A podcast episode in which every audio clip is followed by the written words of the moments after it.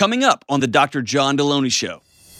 We are back with a special 400th, 400th special. We have We've done 400 episodes. 100 episodes, a special Ask Me Anything show. We made 400 episodes. I don't even think I've been here for 400 episodes.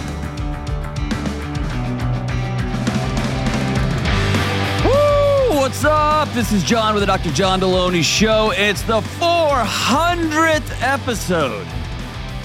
400.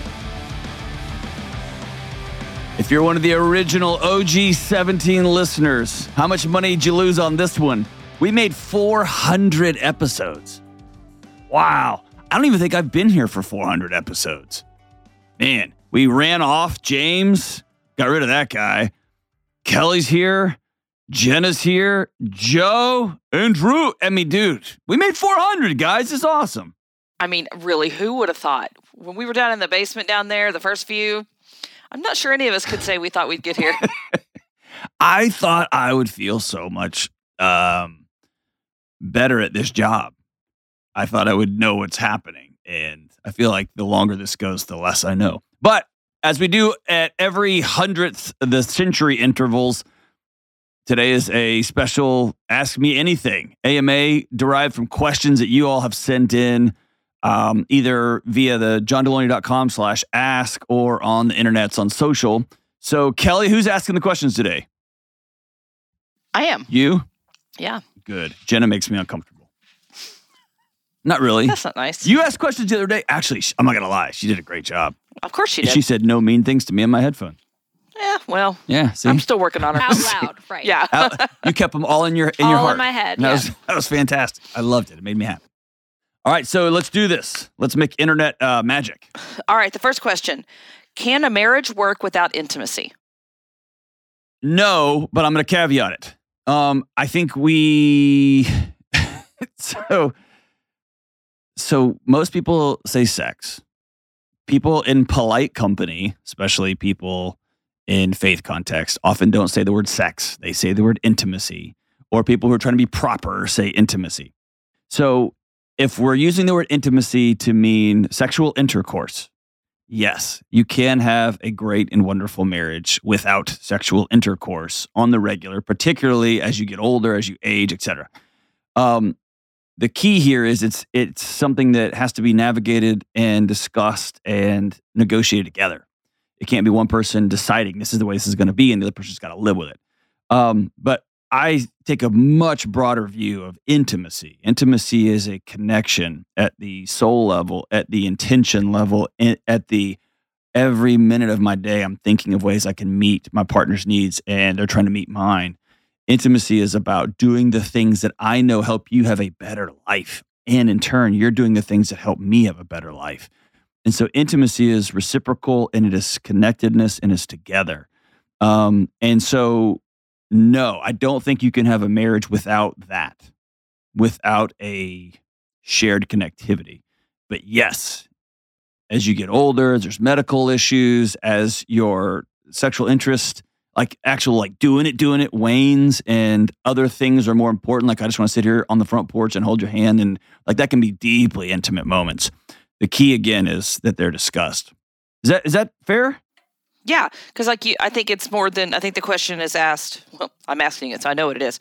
Um, it's not just sex. It's yeah, it's beyond just sex. It's because intimacy intimacy is more than that. We've talked about that. Yeah, There's yeah. more than just that. Yeah. All right, the second one. How do you choose your tattoos? Oh man. So usually I go with somebody and we take seven or eight shots. And I'm just kidding, we don't at all.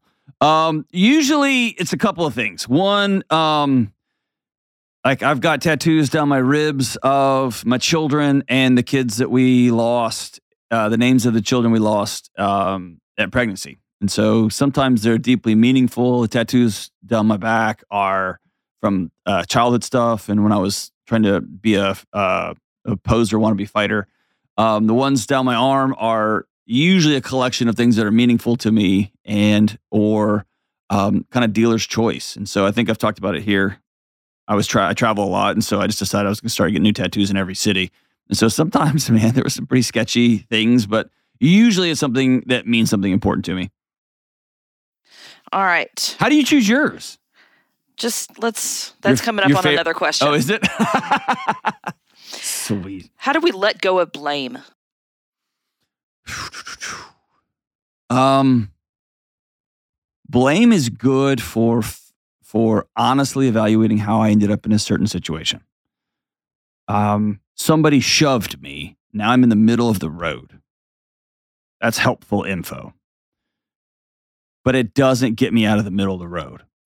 And so I get over blame honestly because it has absolutely no help. It's of no help to me in going where I go next. Unless um, I know I'm not going to go back on that side of the road because that guy just pushed me in the road. Right. So it might give me some direction here, um, but it's not going to help me make my next steps. And so I, I just think blaming is a complete and utter waste of my time. Um, it just has no value. What about you? You love blame and like it makes you feel, it makes your heart feel good. No, I don't, I don't, y'all. Seriously, I'm not that bad of a person, but um, I have this need in like a you should take, like you should be responsible for the things you did. Mhm. Probably more to other people than I am for myself, which Right. is not good. But so I, I, I tend to hold on to it um, inside sometimes more than I should. Of So it's like, a justice thing. yeah, like, it's this is very the way much this of a needs to be. yeah, like you're wrong, and so I'm going to hold on to this Gotcha. because clearly that's a good thing to do. Sometimes I'm bad about that whole, you know, it's like taking poison and then hoping the other person dies. Right. I, I that's something I work on, but it's not an easy thing um, to let go of blame. Blame's im- uh, helpful for me in reflection. Yeah, It's like what is it? Righteous ig- Indignation know, indignation. Yeah, Yeah. I feel like I'm holding on to this because it's makes you holier Right. than thou. it, it's a little bit of like of that. If I'm being real honest. yeah, I get that. It's like I exercise, and that suddenly makes it okay that I eat my body weight and gar. Yeah, I, I get it. Um, so uh, I I just tend to think that blame, um, is a waste of my time, and so I want to pull that stre- uh, that that string all the way.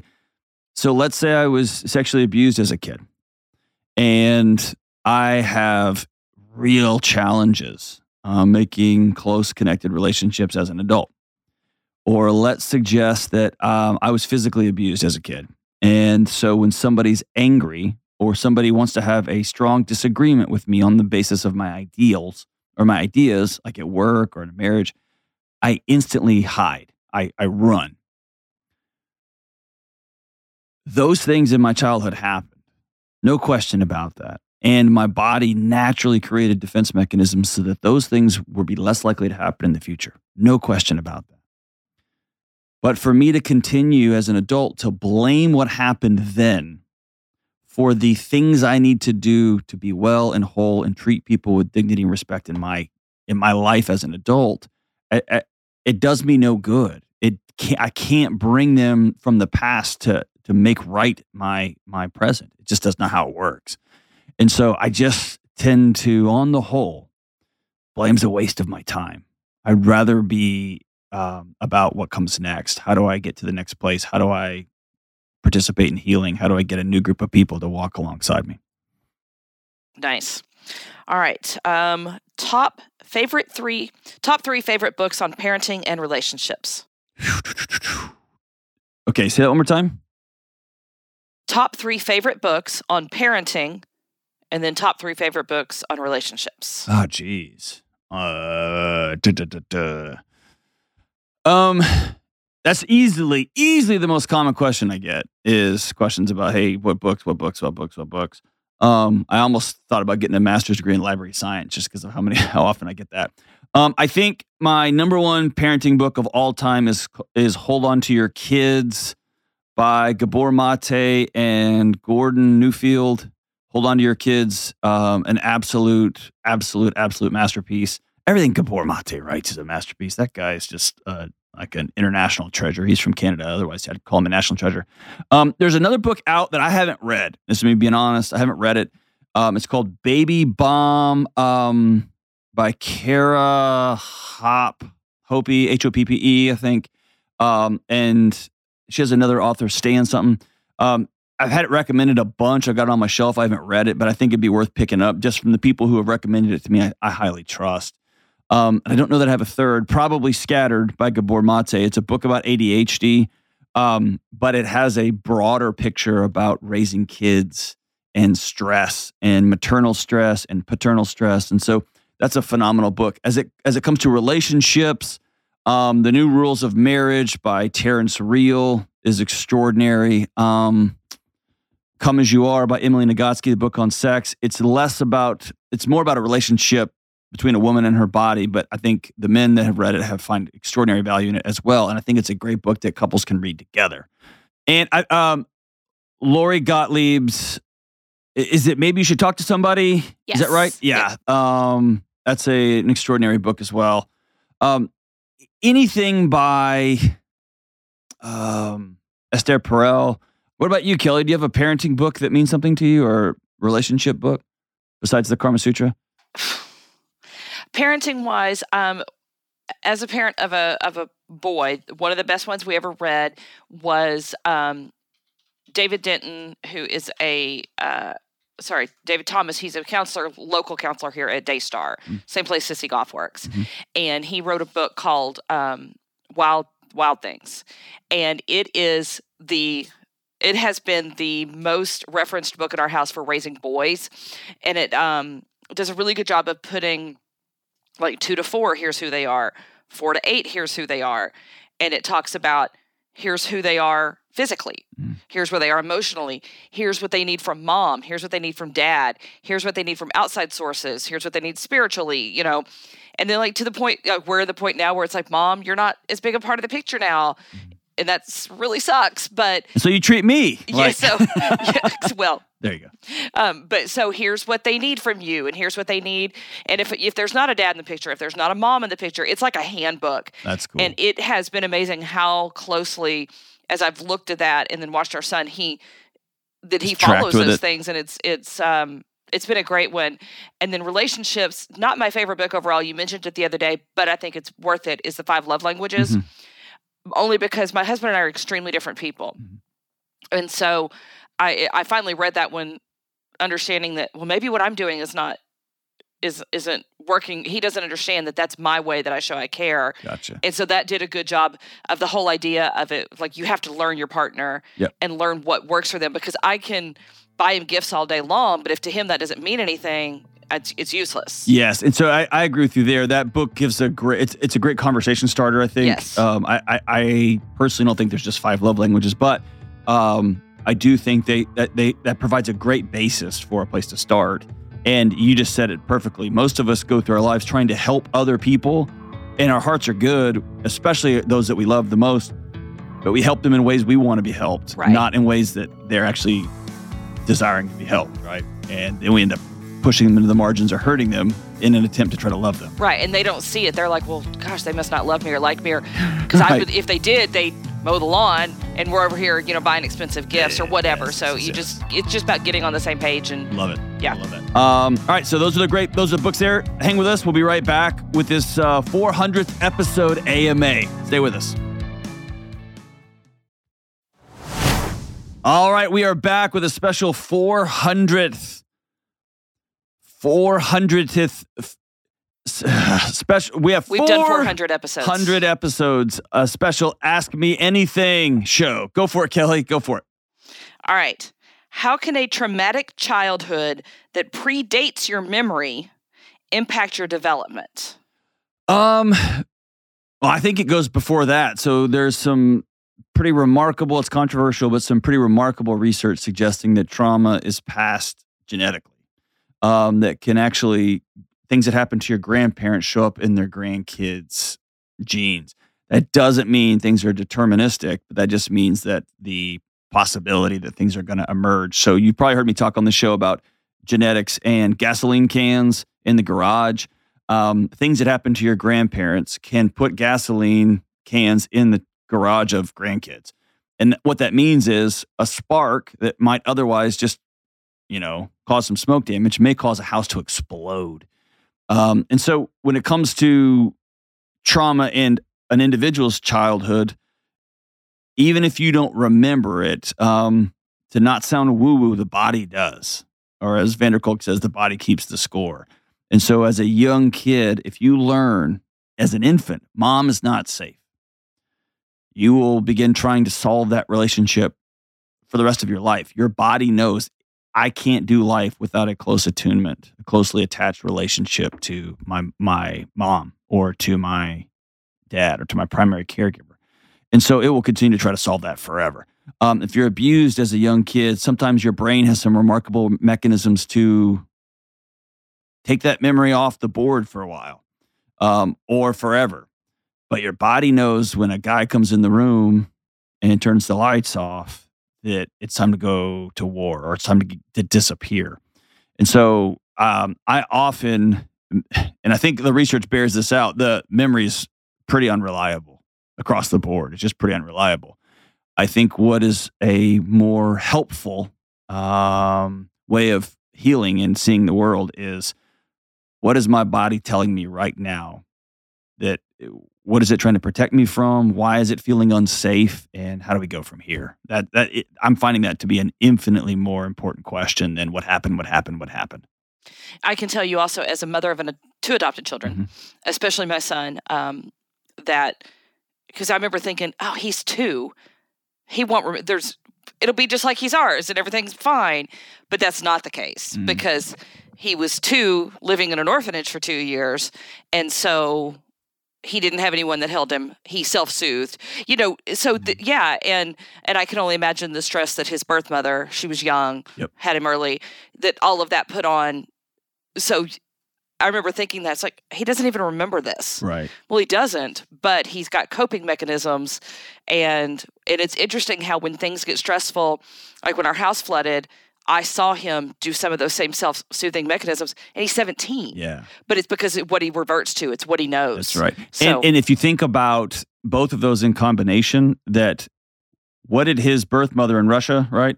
What Ukraine. Did, Ukraine. Very different. What did her grandmother experience, right? The hell that that was at the turn of the century, right? So you imagine those things getting encoded in a young boy, and then he finds himself in an orphanage, right? So it, I mean, it's it's mess on top of mess, and it's rare that even in the I- anywhere in the world that trauma just springs out of a family unit. It usually comes from it rolls downhill, right? So, um, yeah, there's a big mess when it comes to trauma, but it's it's always stopping to ask yourself, what is my body trying to protect me from right now? I'll just say thank God for counseling. Thank God for counseling. All right. Which one of Kelly's tattoos is your favorite? Oh, dude. the other day when you came into work and you had your shirt tucked in on itself and that awesome thug life tattoo across your stomach was amazing. it was incredible. You had you did. You had that denim shirt. It wasn't tucked in, you had it tied up real high. And it was like everyone was talking about it, like, why is Kelly showing her abs? And then you turned and that thug life tattoo was happening. That was awesome. That was good. And I can tell you've had that for like 20 years. I mean, it had faded back there in your Tupac tape. I mean, it, it was dope. It was good. It was good. That's my favorite one so far. I have none. I have no tattoos, people. I would just like you to know you're that. Such a liar. I have none. Why don't you own? Why don't you take full? You've been on this show for 400 episodes, and you still are denying core parts of who you none, are. None, not a one. I'm considering my first one. It's gonna be a picture of John with a big X on it. But whatever, a big picture of John with dollar signs. yes, that's what it is. All right, next question. I'm an ICU RN. Oof. How do I know if I am burned out or depressed? Oh man. Um I'm going to answer this in a way that's not going to be popular. The answer is most of the time it doesn't matter. It doesn't matter. Um, if you get nerdy and you go down the the burnout literature and people trying to figure out is burnout an actual physiological thing or is it an emotional thing versus the depression literature, which is just so vast. Um, the symptoms of those things end up very similar. And I've read that burnout, you know, leads to depression or um, burnout is just related to a work environment. And if you change environments, suddenly you feel better, whereas depression sometimes does. I think if you are an ICU nurse, or you're an elementary school teacher, or you're a leader, or you're an attorney, or you're a doctor, or whatever you're doing, man, um, if your body is telling you enough is enough is enough, trying to sit down and figure out what kind of enough it is is really, I mean, it goes back to the old there's a tiger at the front of your cave, and you're wondering, is that a nice tiger? Is that the petting tiger? Is that the mean tiger? It doesn't matter. It's a tiger. You got to go. You got to move. And so I think asking whether it's burnout, whether it's depression, I think the real question we need to ask we have a, a, culture so obsessed with diagnostics, obsessed with diagnostics. What label is the right label for you? I am much more interested in a society that really learns to trust its body, the individual bodies in this, in, and also has a group of people that helps us with that. Because sometimes my body lies to me. Sometimes my body says, she's not safe. She's super safe and I need to check in with some people that I trust, whether it's a counselor, whether it's close friends. And so I want an ICU nurse who's struggling to wake up in the morning, who's struggling to sleep at night, um, who can't breathe, who's lost interest in things that used to bring her great joy or bring him great deep satisfaction. Is not interested in sexual connection. Is not interested in hanging out with friends. Is not interested in the things that used to bring them life. Whether that's burnout, whether that's depression, I don't really care. What I care about is that you honor yourself enough to sit down with somebody and say, I'm not okay. And let's go from there. Let's go from there. One thing isn't worth more attention than the other. All of it's worth attention. And I contend that somebody can, um, we have to have people. Let me say it this way: we have to have people that do these really, really, really hard jobs. Ha- we have to. Got to have people who are ICU nurses, or the society stops. Right? Got to have people who are trauma surgeons and police officers. We got to have people who are firefighters. We have to have sewage work. We have to have these people that show up in the middle of the mess. And then their bodies are going to respond in particular ways. And we've got to have the support network for these folks to stay well and whole so they can continue to go back and go back and go back into these hard jobs. So at the end of the day, I don't really think it matters. If you end up with clinical depression, your doctor, the person you're working with, the counselor, they will let you know. And if you need a very specific treatment option there, great, that's cool. But if your body's telling you we're not okay, don't immediately run to the labels. Instead, step back and look and see what's on fire. And it might be that you need a break. It might mean that you need some support. It might mean that you need to start treating your body better. It might mean that you need some connection with friends and community. It might mean you, need to work at a new hospital. It might mean a whole bunch of things that um, don't require a label. That's that's my thoughts. All right. How many guitars do you currently own? Ooh, not a lot. Um, I've got the Les Paul that my wife bought me when I graduated with my first PhD, and I got the Flying V that I just love. I have an SG that I love, um, and then I have a Martin acoustic, and then I have an Everett acoustic, handmade by a dude in Atlanta, and it's one of the best sounding guitars I ever heard in my life. And I'm gonna get a couple more. There's a couple more that I want to get. I got my eye on, um, but that's it for now. That's it for now. Not a lot. I talk a big game, but eh. Uh, I am going to visit the uh, the um, Gibson factory soon, and I'm hopefully come home with a haul. That'll be a lot of fun. That'll be good. All right, hey, we'll be right back on the 400th 400 400 episodes AMA. We'll be right back. All right, we are back for the last segment of the 400 episode AMA. Go for it, Kelly. My friends let their kids drink alcohol in a quote unquote controlled setting. What are your thoughts on this? not not smart. Not wise. And by friends, you mean you. I know that you do this. No. I'm just kidding. Um okay, uh, let me let me think through this out loud. Um number 1, like I had this, I experienced this as a kid. So, not as a kid, but as a late teenager and on into college. So, um, I get this. I get it. I've been there. A couple of things. Let's do the pragmatic stuff first. When it comes to teenagers, there's no such thing as a controlled setting as much as you think there is. There just is not. Um, teenagers are brilliant at navigating boundaries. They're incredible at it. Um, and so the idea that you're going to create some kind of bubble that they can do dumb stuff in or break the law in, um, make wise choices in is nonsense. It's just dumb. You're wrong. You're incorrect. So uh, number two, man, when I was a kid, there was no cameras anywhere, ever.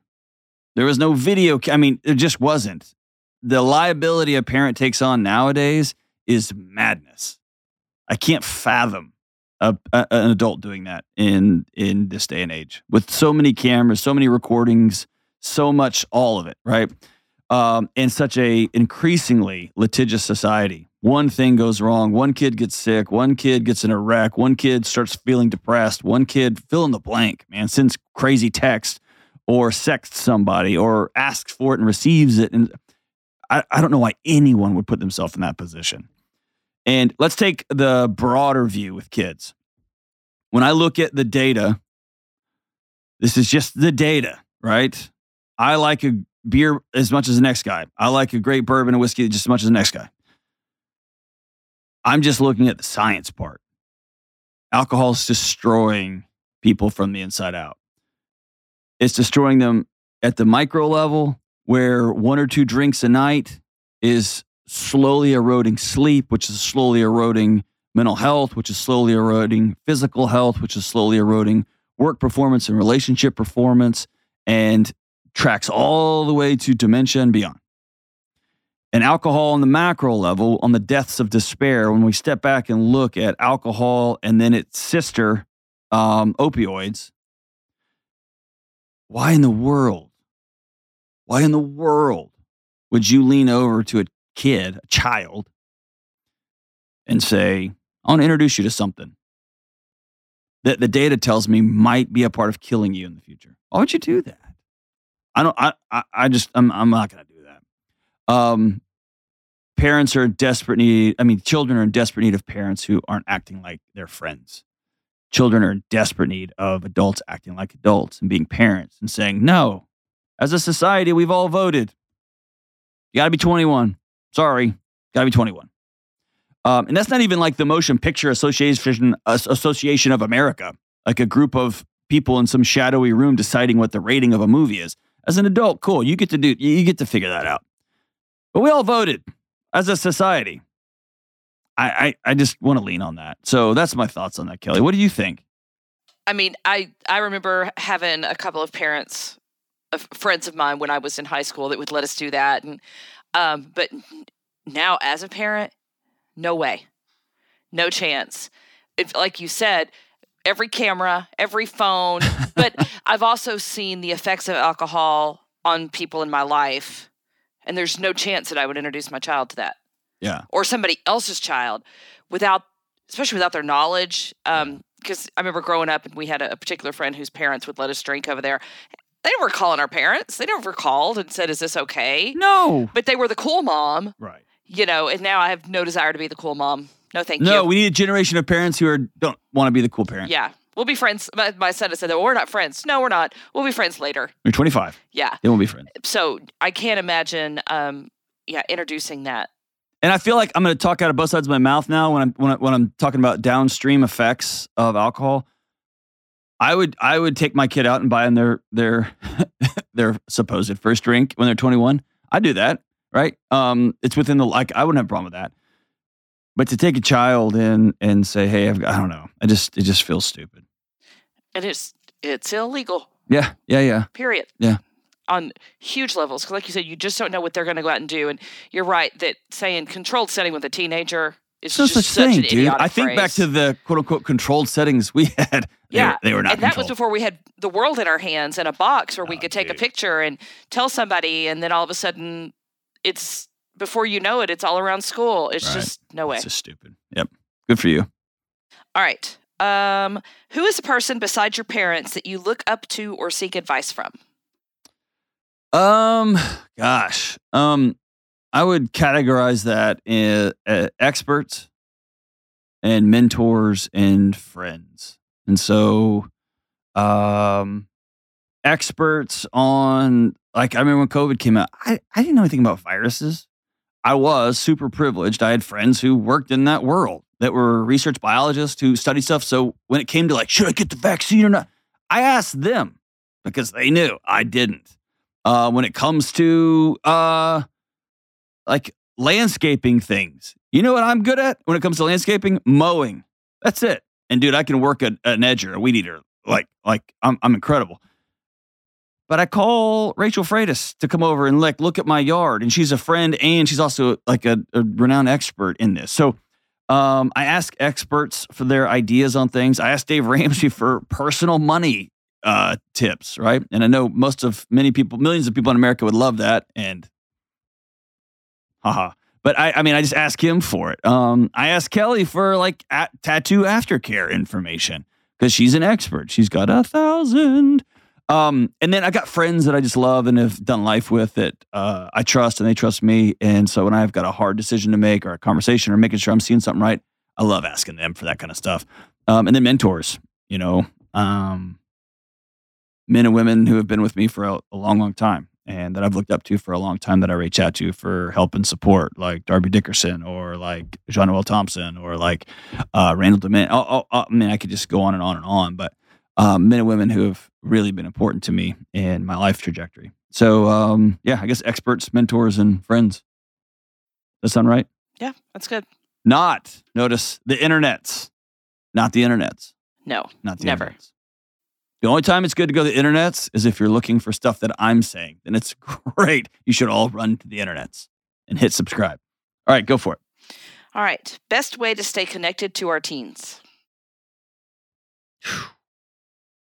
Um, the the research would say be very firm, hold kids strongly accountable, and be very kind.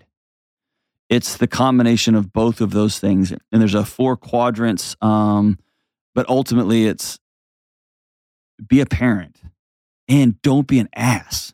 Both of those things together. Um, we often like, I've got to hold them accountable. I'm going to wear them out. What an idiot. Why would you do that? And I want to be cool. I want to be kind. So I'm not going to hold them accountable. Well, that's dumb too. You can do both. You can, with love in your heart, say, hey, we're not going to do that. I, as your parent, can't allow that. I, as your parent, I've got to make the call to this teacher, to this whatever. I've got to call this mechanic who I think's ripping you off. I'm to, I want to be a, I know, I'm your parent. So it's uh, firm and accountable and kind the thing that I've been wrestling with lately, um,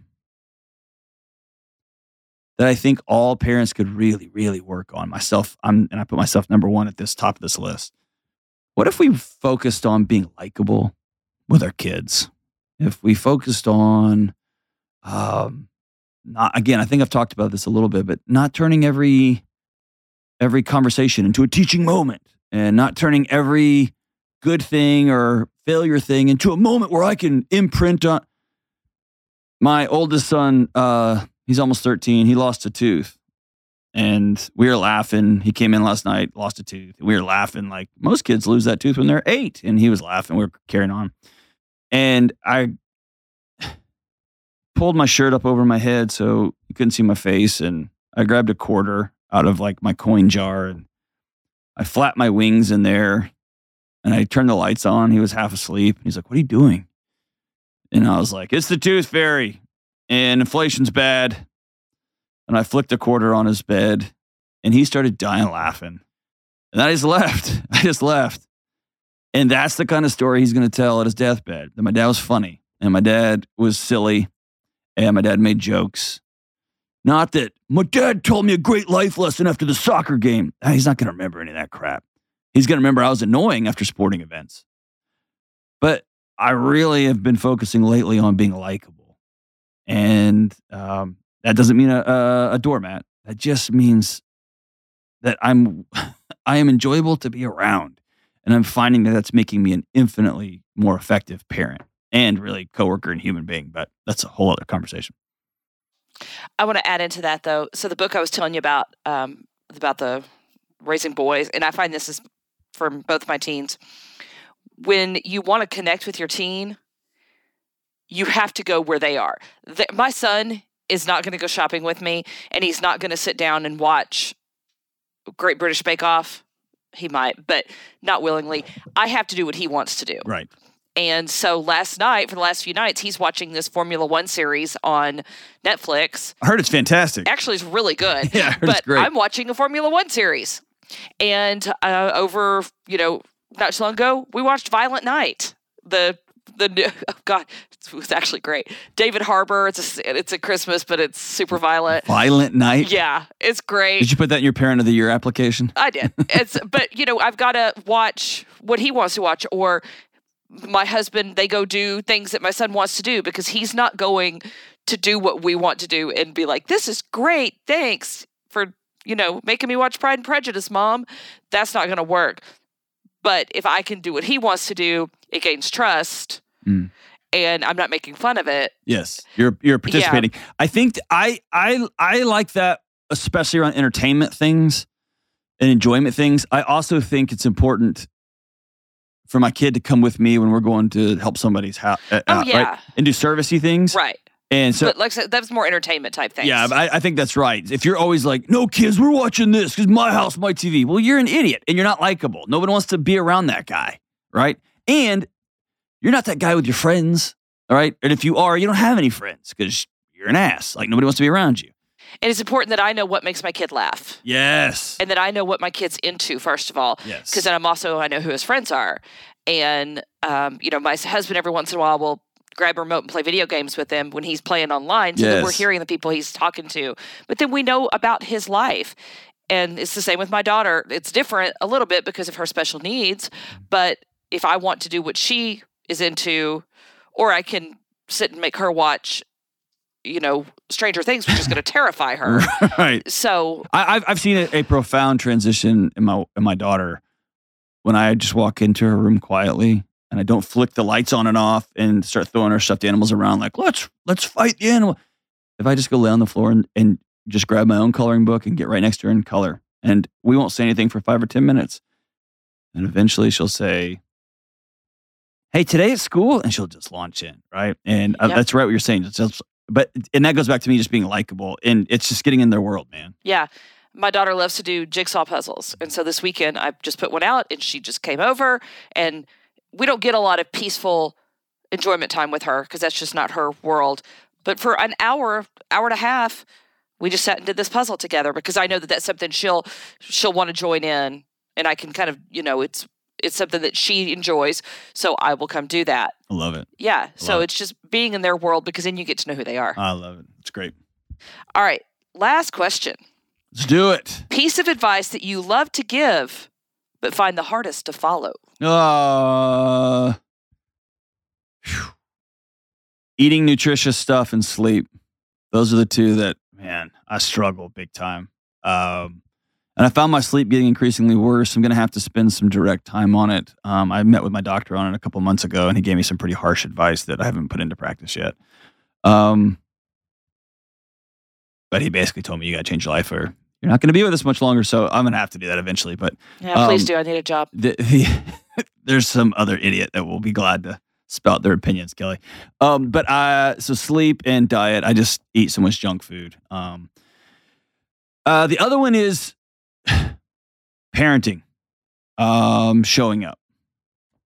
Uh, I often say kids they don't have permission to hurt my feelings, and when I find when I'm tired or when I'm having a season of self doubt or I'm just not feeling good about myself, man, my daughter can flat out crush me. Um, my son can crush me. My wife can say something that crushes me, and it's easy to sit here and say, well, "You just got to keep showing up. Just got to keep showing up." Man, sometimes I just want to go get a tent and sleep in the backyard for a few nights, and so I think that's the other hard one is just to keep showing up. I do a better job of showing up than I do not eating gummy candies, but we'll see. What about you?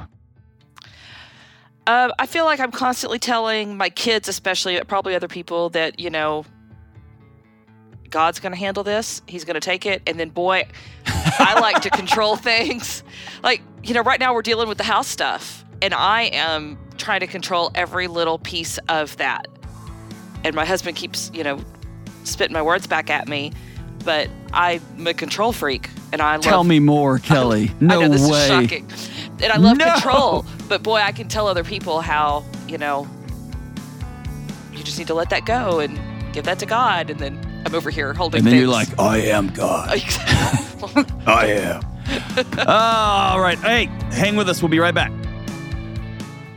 Hey, what's up? Delony here. Listen, you and me and everybody else on the planet has felt anxious or burned out or chronically stressed at some point. In my new book, Building a Non Anxious Life, you'll learn the six daily choices that you can make to get rid of your anxious feelings and be able to better respond to whatever life throws at you so you can build a more peaceful, non anxious life. Get your copy today at johndelony.com. All right, as we wrap up today's show, the 400th episode AMA. Hey, thanks for doing the show with me, guys. I continue to feel like the luckiest guy in the building, man. Thanks for doing this show. And making sure you're employed. Making sure I'm employed. And that when I gave up, you know, the big show over there, that it wasn't a bad idea. This is the little show that could. We are. We are. We are. And on that note, the Mighty Pantera off their vulgar display of power record. The song is Mouth for War. sounds so dramatic. Mouth for War. And it goes like this Revenge! I'm screaming revenge again. Wrong! I've been far for far too long. I've been constantly so frustrated. I move mountains for less, with less. When I channel my hate to productive, I don't find it hard to impress. Bones in traction. Hands break to hone raw energy. Bold and disastrous. My ears can't hear what you say to me. I'm trying to sound so hard. So tough. Hold your mouth for the war. Use it for what it's for. Speak the truth about me. Determined! Such a great, so great. Hey, I love you guys. Stay in school. Don't do drugs.